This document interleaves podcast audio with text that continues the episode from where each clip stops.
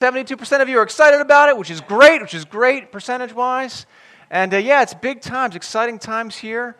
Uh, we are in the middle of a four part series. I guess we're in part three of a four part series, a message series that we're calling Leap. And in part one of this series, we talked about some problems. We talked about the problem that we're having here as a church. We're outgrowing our space and we need a bigger, better facility. And sure, that's a problem. But the bigger problem that we have here in our community, the bigger problem is the people who don't yet know Jesus. In the Ridley Interboro area, there are over 60,000 people. And I asked you some questions first week of this series. How many of those 60,000? How many of those 60,000 would call themselves Christians? How many of those Christians are actually saved? And how many of the saved are actually living into this thing of discipleship? And so when you keep asking those questions of these 60,000, the more questions to ask, the closer and closer you get to zero. And so we've got a whole community of people that need us. And so that's the problem that we're here to solve. We need to share the gospel with these people. We need to share a better way to live the way that Jesus taught us. And so that's the problem. And here we are as a church to address that very problem. And God has given us a new space to meet. He's given us a building. He's given us a new location where we can grow and reach more and more people and eventually get to the point where we can plant other churches. That's right, churches plural. And so we're excited for that, and that's fantastic. So that was week one. Week two, we talked about the fact that as we're making this big leap, we need to pray. you need to pray before you leave. We need to be prepared. And yes, there's lots of preparations. There's, there's ongoing planning, and we're talking about what we're going to do with the space. We're trying to figure out this stuff, and we've got some point people working with us helping us figure that out. We've got a long term plan that we're trying to finalize, and then a short term plan. What do we need to do before we can get in there? And that planning, that's essential. That's important too. But what we need more than anything else is we need to be praying about this. Last week, for those of you who were here, I asked you for a personal favor. It's not a challenge, I just asked you for a favor. I asked you to be praying this leap prayer. If you did not get that leap prayer, if you did not get the email with the leap prayer, there's copies of this leap prayer back there at the welcome table. And so now is the time to pray. And so I asked you all last week to make a commitment to pray for an entire week. And here's what I'm going to ask you to do this week. Would you do it again? Would you give us one more week, one more week of praying every day over this transition? It's big stuff. And we need God to show up in a big way. That's what a leap of faith is. A leap of faith is putting yourself in that position where if God doesn't show up, it's not going to work out. So we need God. We need God for this. Let's be praying. So that takes us to week three of the series, and we're calling this message All Hands on Deck. Now, let me ask you all something. Um, you've all heard of the, the fear of failure, right? Is that something you're all familiar with? Okay. Fear of failure, it's a big thing. It's a, um, I believe it's a universal feeling, a universal experience. And, um, and you know what this is. It's the fear of, okay, if I try something, if I give it all my might and I fail, oh, that's going to just, it's going to hurt my feelings. It's going to be a shot to my pride. And, and so that fear of failure, it's what keeps us from doing the things that we want to do things that we feel like we should do because we're afraid that if we try, what happens if it doesn't work out, right? It's very similar to that fear of rejection. You know what that's like, guys, when you're afraid to ask the girl out? It's like, well, what if she says no? And it's like, uh, fear of failure, fear of rejection, that same kind of fear. So we're familiar with that. You guys, you don't need me to explain that anymore. You guys know what that is. All right. How about the fear of success? Have you heard of that? The fear of success. That's something different. That's the fear of if I try really hard and if I make this work and if I present my case and something actually comes through, oh my goodness, what happens if I succeed? What am I going to do with that success? Because here's a little secret for you, and you can write this down if you want to. I don't know that it's necessary. Failure is easier than success. It's easier to fail than it is to succeed. It is. You already know that. Let me give you an example of what I'm talking about. In the business world, okay, I know nothing about the business world, but in the business world, right? If you're after some kind of a contract, you're trying to get somebody's business, and you present a case, you make your, your proposal, and you show them that proposal, and we want your business, and you pull out all the stops, right? You give it your all. You make that case. You want this potential client. You say, here's what we're going to do for you. You make that case, and they say, no thanks. Oh, man, you failed, and that stinks, and it's a shot to your pride. It's like, well, at least we gave it our all. But what if they say yes? you make that picture, you make that proposal, and they say, Yes, well, that's great, you've succeeded. But now, now you have to deliver on all those promises, everything you said you were going to do, right? Does that make sense? Those of you who are in the business world, it's not my world, but if you're in that world, maybe that makes sense to you. There's that fear of success. What happens if this actually works out? Can you imagine the amount of work this is going to be to make this happen? Woo! The fear of success. You know, sometimes, Sometimes we fail and there's nothing we can do about it, right? You try your best, you put yourself out there, you do your planning, you do your praying, and it's just, it wasn't meant to be, and things just fail. But sometimes, this is a sad reality, sometimes we choose failure because failure is easier. It's easier to fail than to succeed. Sometimes when we're faced with obstacles, or hurdles. We just say, you know what, I tried, I got to a certain point, I was trying to do something big for business, or I was trying to do something big for my family, or I was trying to do something big for God, but I got to a certain point where there was some roadblocks, and I just said, you know what, I can't do it. At least I tried, and I think God's going to give me credit for trying, but I failed. This is sad realities that some people choose. Instead of pursuing, instead of persevering, instead of continuing on, they face those obstacles and say, okay, that's it. I'm shutting it down. Is that, is that your story? Have, have you ever done that in your life? I mean, I, I feel like I have. Maybe you know some people, that's their story. They always have a reason for why things didn't work out. Maybe they had a big vision, a big idea, something big they wanted to do for, for God, and it's like, okay, we're going to do this thing. But then when it got tough, they just said, okay, this is too tough. I tried, right? You got to give me credit for trying, right? But they choose failure. Is this making sense? I'm just trying to warn you. Now, listen, young people in the room, let me talk to you for a second, okay? And you decide whether or not you're young. That's up to you. I'm not going to tell you what age that is. Young people in the room. Don't let that be your life story. You know, I'm afraid of that. I, I see. I, I, don't know. Maybe I'm weird. I think about my funeral. Maybe because I'm morbid. I know, right? It's weird. And I, at my funeral, I don't want somebody to stand up and say, you know what, Josh Schaefer, he had some big ideas and he had a big heart and he had passion and things didn't quite work out for him, but at least he tried, and so we can all appreciate that. I don't, that's not, I don't want that to be my story. I don't want that to be my story. You don't want that to be your story either. You know, certain times, like I said, certain times failure is inevitable. There's just certain things aren't meant to be, and it's not God's will, and that's one thing. But, but other times, we just have to press on and keep moving right? I tell you what, uh, about a week and a half ago, I went back and uh, I was looking at some old emails, some correspondence between myself and some of the leadership at the First Baptist Church of Ridley Park, just going over our history. I mean, last week I told you a very long history. I spoke to you for 54 minutes. That's right, 54 minutes. And I only gave you the highlights in those 54 minutes, right? That was the edited version. But I gave you some of the history of what's been going on over the past five years, and there's been a lot of conversations, a lot of correspondence. And I read an email from back in 2016. Why do I save these emails? I just, it's good to have, I guess. I read an email that I received from, from one of the board members in 2016. And the email said this It said, We have no intention to ever give Hope Community Church financial or administrative control of our property. That's what it said. And it was very polite, by the way. It was polite but it was direct. This isn't happening. And when I went back and read that email, I had conflicting feelings, conflicting emotions about that. because on the one hand, it took me back to that place where I felt like a door was closed, where I felt like we hit an obstacle. And it just made me feel that sense of how disappointed I was when I first received that email. But then on the other hand, I know where we are now, right? I know what's happening in the present. And I know that hearts have changed. And I know that God has changed that individual's heart and everybody's heart. And I know that in the present day, 100% of the board, the staff, and the congregation have all decided they want to do this. And they're enthusiastic about it. I go over there and worship almost every Sunday at 9:30, and every week they ask me, "When is it going to happen? Can you bring some people over? We want to see this happen." They're excited for it. Look how God can change things. But at that point in time, I had a choice to make back then in 2016 when I read that email. Do I say, oh, roadblock, door closed, but at least I tried. At least I tried. And I could go back to our board and I could say, guys, listen, you know, I've been trying to work on this. I've been trying to build a relationship and I've had some missteps along the way. I've made some messes along the way. I've tried to clean them up, but you know what? The door's just closed. I'm sorry. And you know what would have happened if I had said that to our board? They'd say, It's okay, buddy. It's all right, buckaroo. You tried your best, and we appreciate you trying.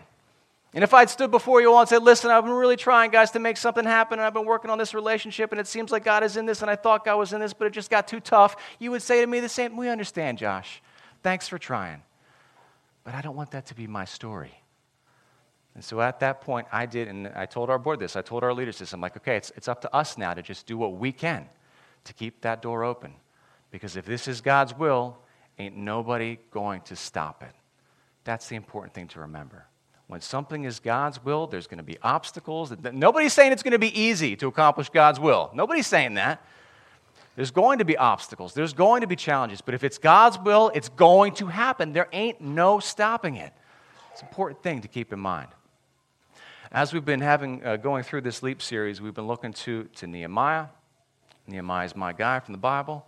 Read about his story. I've been trying to follow Nehemiah's example. And so I want to get back to Nehemiah and his story and how that overlaps or parallels to some degree with our story. So if you would take a look at Nehemiah, let's go back to chapter 1. We're going to bounce around a little bit. So if you have your Bible with you, I'd encourage you to keep it open or keep the app open or whatever it is. We're going to look at a few passages here. But in Nehemiah chapter 1, again, Nehemiah has been met with this news. He realizes that his people are living in distress and it breaks his heart. His heart is breaking for his people, for his community, and God honors that. So there's Nehemiah, he begins this season of prayer. He prayed for about four months, praying to God day and night. This period of prayer and fasting, also asking God to accomplish God's own will. Nehemiah is praying God's will back to God. God, you love these people. God, you promise restoration. God, you don't want to see your people live in distress. You don't want to see them live in disgrace. We need to do something, God. And he's praying God's will back to God. Friends, think of what God's will is for the 60,000. What does God want for the 60,000 here? What does He want? He wants all 60,000 to know Him, to know Jesus as their Savior. Let's just pray God's will back to Him, right?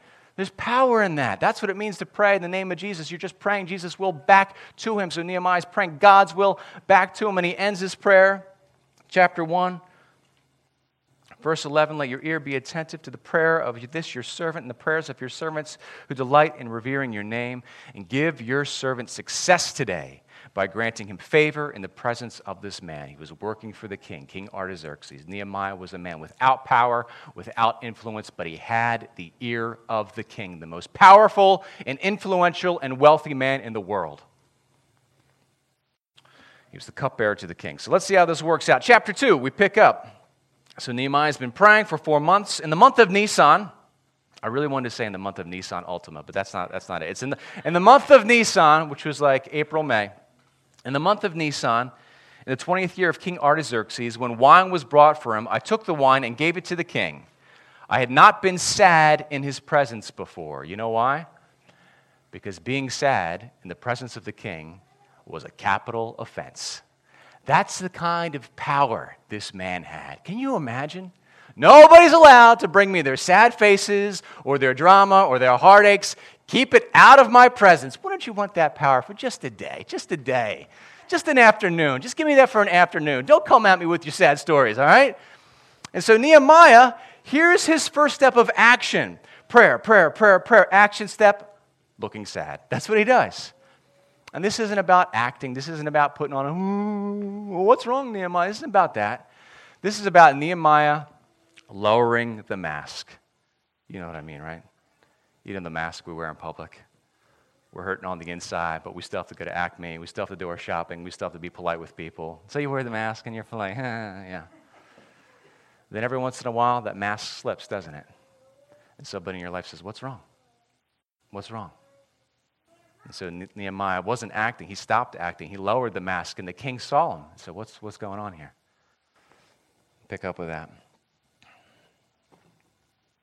So the king asked me, verse 2 of chapter 2, Why does your face look so sad when you are not ill? This can mean nothing but sadness of the heart. So the king picked up on this. I was very much afraid, what Nehemiah says, because this is it. This is the moment. Guards, get him out of my sight, have him executed. It could have happened.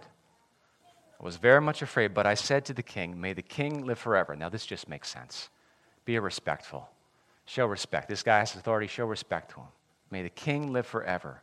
And then he answers the king's question Why should my face not look sad when the city where my ancestors are buried lies in ruins and its gates have been destroyed with fire? Why should I look anything but sad? You know what's going on with my people? Do you know about my city? The king said to me, What is it you want? Oh, Are you kidding me? What a wonderful question. And by the way, Nehemiah is going to tell us this is God opening doors here. What do you want? Well, since you asked, you know what I mean? Can you imagine? What is it you want? Then I prayed to the God of heaven. Do you ever have little prayers like this? Okay, this is it, God. Show up, God. Here we go. And I prayed to the God of heaven, and I answered the king. This is, this is so important, by the way. The whole prayer thing, it didn't stop. Okay, four months, I'm done. Now it's time to get to work. No, the prayers had to continue throughout this whole process. I prayed to the God of heaven. I answered the king, if it pleases the king, and if your servant has found favor in his sight, let him send me to the city in Judah where my ancestors are buried so that I can rebuild it. Then the king said, with the queen sitting beside him, and the king with the queen sitting beside him asked me, How long will your journey take and when will you be back? Well, that sounds like a yes to me, doesn't it? so this is special, this little note. We know that the queen is sitting there with the king. That gives us the idea that, um, you know, the queen would not have been the king where he was there doing official business in the court or in a public place. And so this is probably in a more private setting. He's serving, a, you know, the, the king and the queen wine. The, the queen is there, and so they're having a somewhat intimate moment. Can I share that? Can I use that word, intimate? You know what I mean. They're having a real moment together. So there they are. king is there with the queen, asks how long. If, uh, if it, it pleased the king to send me, so I set a time. So he's like, okay, he's asking when I'll come back. And so he sets a time, I'm going to be gone this long, and then I'll come back. And he does come back. We read that in the book of Nehemiah. He does go back to the king eventually. I also said to him, now here we go. Here's where it's like, well, he's listening. Well, I've already gotten one yes out of him. Let's see how far we can take this, right? So he asked for some more. Why not? Here's another fun little leadership principle I learned along the way. Never say somebody else's no for them, right? Don't say somebody else's no for them. Oh, I'm not even going to ask because they're probably going to say no. Let, go ahead, ask. Let them say no, right? Let the king say no. He's already said he's going to send it back. Let him say no. So he continues to ask If it pleases the king, may I have letters to the governors of the Trans Euphrates so they will provide me safe conduct until I arrive in Judah? He's like, Not only can I go back, can you promise me safe passage? I need my papers in order so people will say, Well, who are you and why are you traveling? I said, Well, the king sent me. It's cool. You can't hurt me. And, oh, he's going for it now in verse 8. And may I have a letter to Asaph, keeper of the royal park, so he will give me timber to make beams for the gates of the citadel by the temple and for the city wall and the residence I will occupy. Can you send me there? Can you give me safe passage? And can you also fund at least a part of this? Are you kidding me? Woo! God bless you, Nehemiah. And the king grants this request. He's prayed over it. He's prayed up. He's been preparing for this moment. He has this moment. God, he doesn't even say, Hey, king, can we talk at some point in time? There's something I want to. No, it wasn't even like that. The king starts the conversation. Why are you looking sad? What's wrong? And offers his help, offers his support. That's what happens. Chapter 2, verse 11. I went to Jerusalem. Oh, wait a minute. Let me go back because you got to know about this. Verse 10 When Sanballat the Horonite and Tobiah the Ammonite official heard about this, they were very much disturbed that someone had come to promote the welfare of the Israelites. Okay? So again, we're being introduced to the bad guys in this story. There will be opposition. There are people surrounding nations that don't want Israel to be a nation again, they don't want them to be restored. And so to find out that somebody's come to solve this problem is upsetting some people, it's ruffling some feathers. There's going to be opposition. And when there's opposition, Nehemiah has the choice to make, right? He said, Man, God, I tried to do this big thing for you. I tried to rebuild your city. I thought it was your will. But look, there's bad guys after me. Sorry, God. And I'm going back to King Artaxerxes. He could have done that. You got to push through. If it's God's will, you got to push through. Right?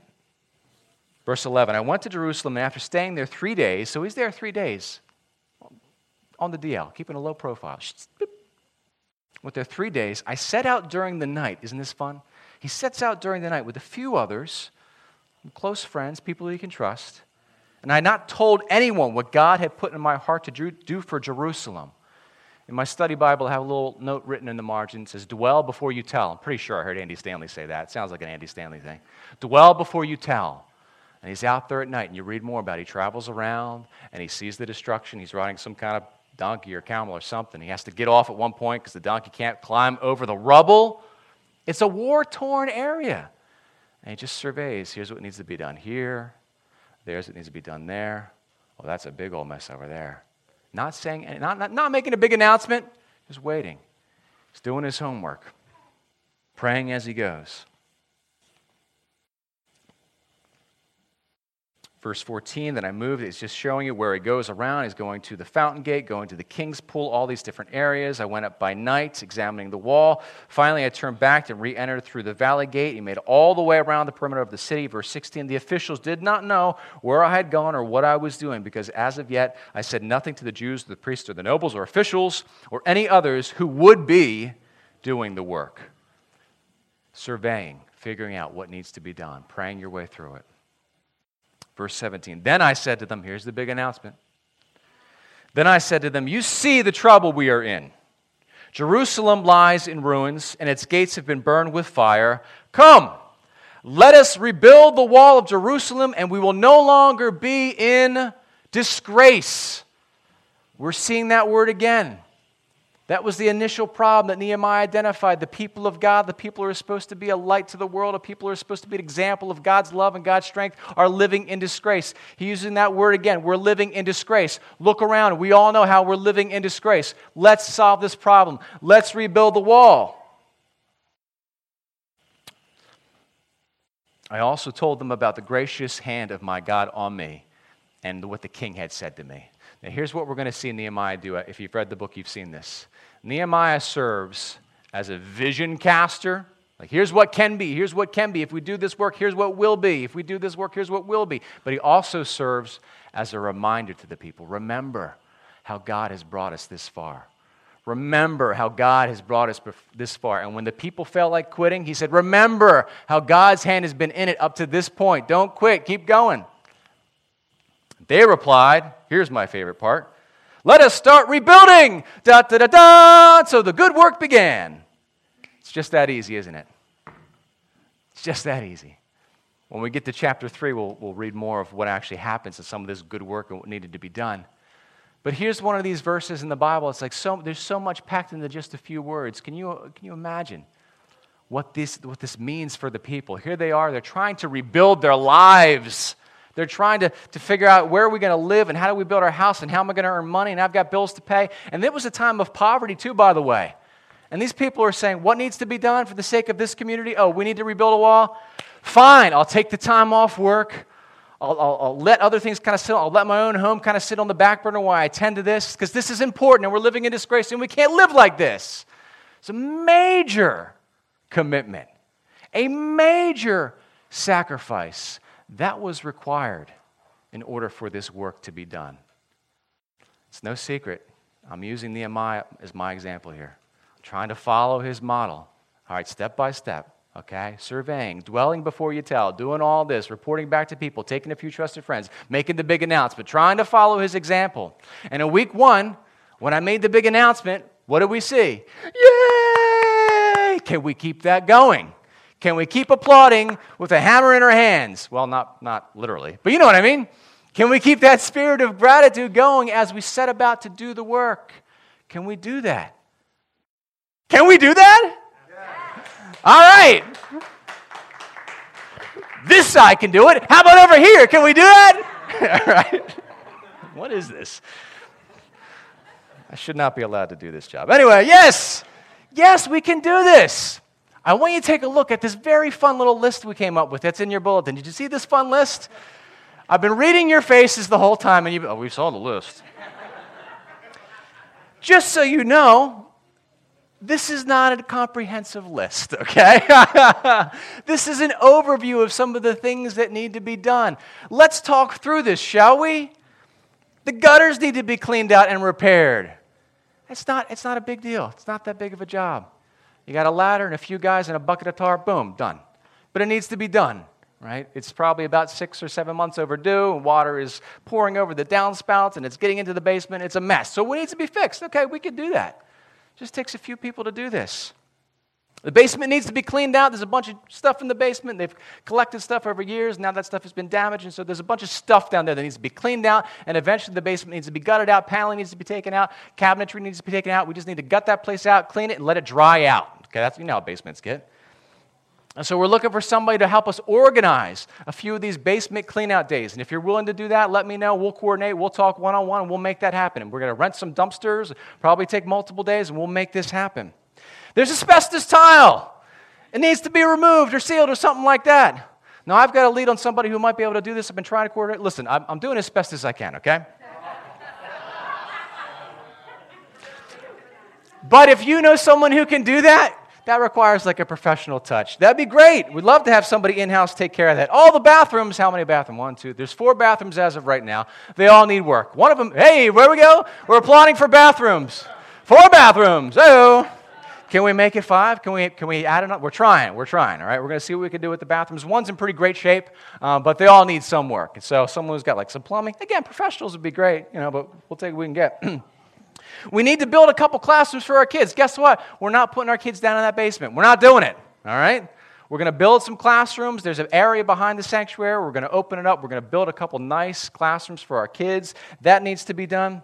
Two large screen monitors need to be purchased and installed in the sanctuary. If you come over with me today and see the space, you'll see where we need to put those up. We'd love to have a professional touch with that. If somebody knows somebody who can help us with that, we need some help figuring out what we actually need. What's the best? Do we need TVs? Do we need screens with projectors? What do we need? So if someone knows how to do that professionally, great. We could use them installed too because we don't want those things falling down once they're up there, okay? Little things, little things and big things.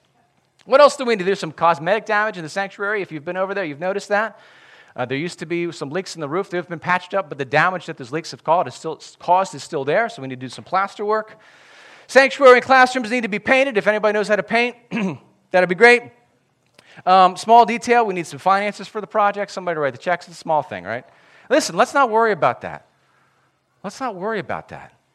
Let's remember, we've come from nothing and we're made it to this point. Every mission trip we've ever been on, the funds have been there. Every time that we said, okay, God, we think you're calling us, the money shows up. It's not a problem for God. He just needs to take the money from where it is to where it needs to be. That's it. So, God, do it. Do what only you can do.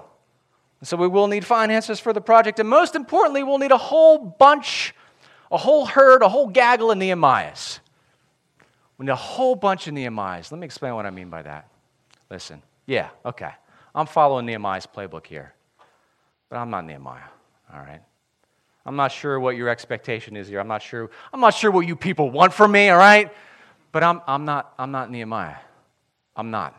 I don't have his heart. I don't have his skill set. You know, I'm a poor man's Nehemiah on my best day, okay? It's not me. Now, as we start talking about this over the past several weeks, I've heard multiple of you use the same phrase. Say, we're going to be the worker bees when we get in there. Isn't that funny? A funny phrase to keep hearing? I've heard that at least three times. People have said, we're going to be the worker bees. I love that. Thank you so much for that. And we do need some worker be sure, but what we really need, we need some Nehemiahs. We need people who have Nehemiah's heart and his vision and his compassion and his love for our community. People who have that kind of a heart and devotion. You don't want me to be your Nehemiah because we need more than one Nehemiah. I mean, what if we had a critical number of us in this room taking this on, owning this, saying, This is our problem to solve. The buck stops with us, the buck stops with hope. We need a whole herd of Nehemiahs. That's how we're going to get this done. Prayer and hearts that are broken the way that God's heart is breaking for our 60,000 neighbors. That's what we need. When we take a look back in chapter 3 of Nehemiah see how some of this work got done.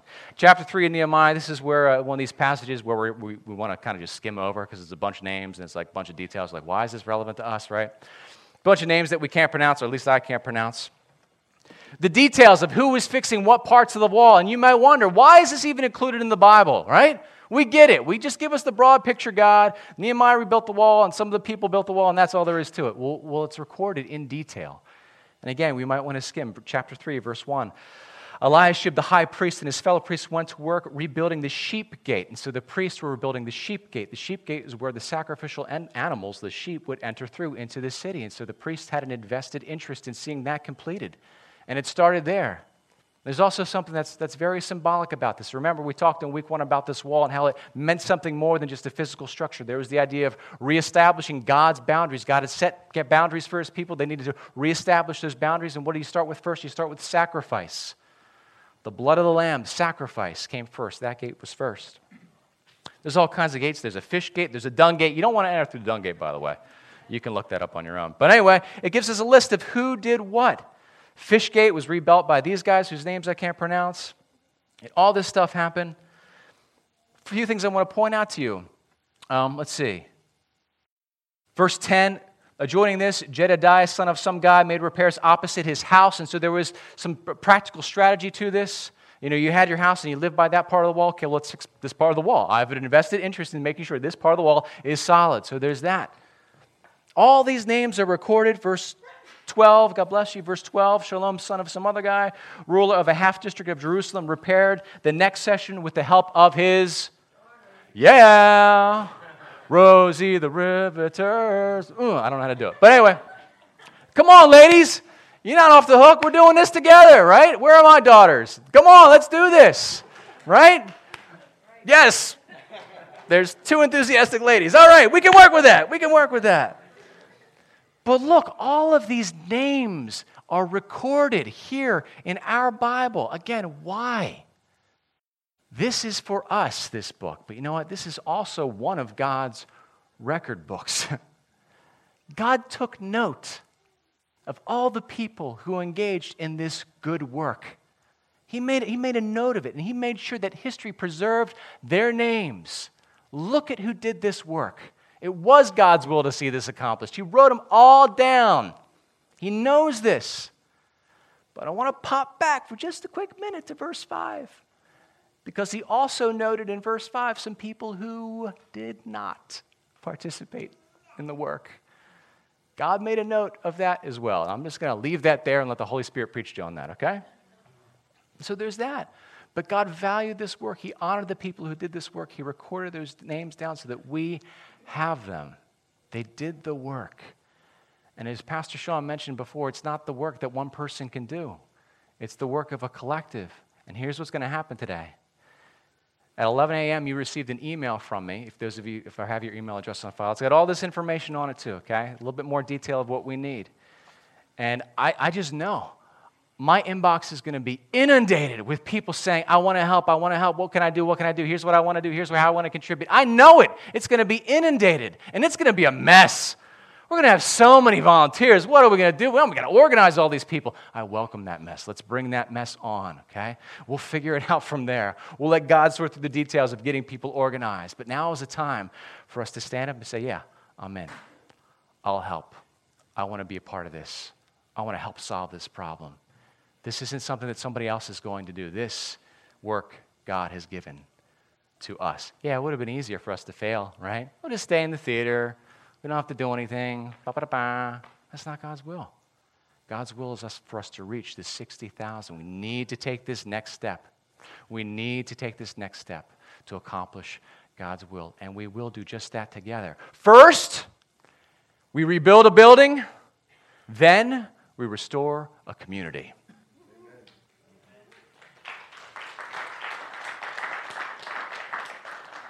And I'll speak more to that next Sunday. Let's close in prayer.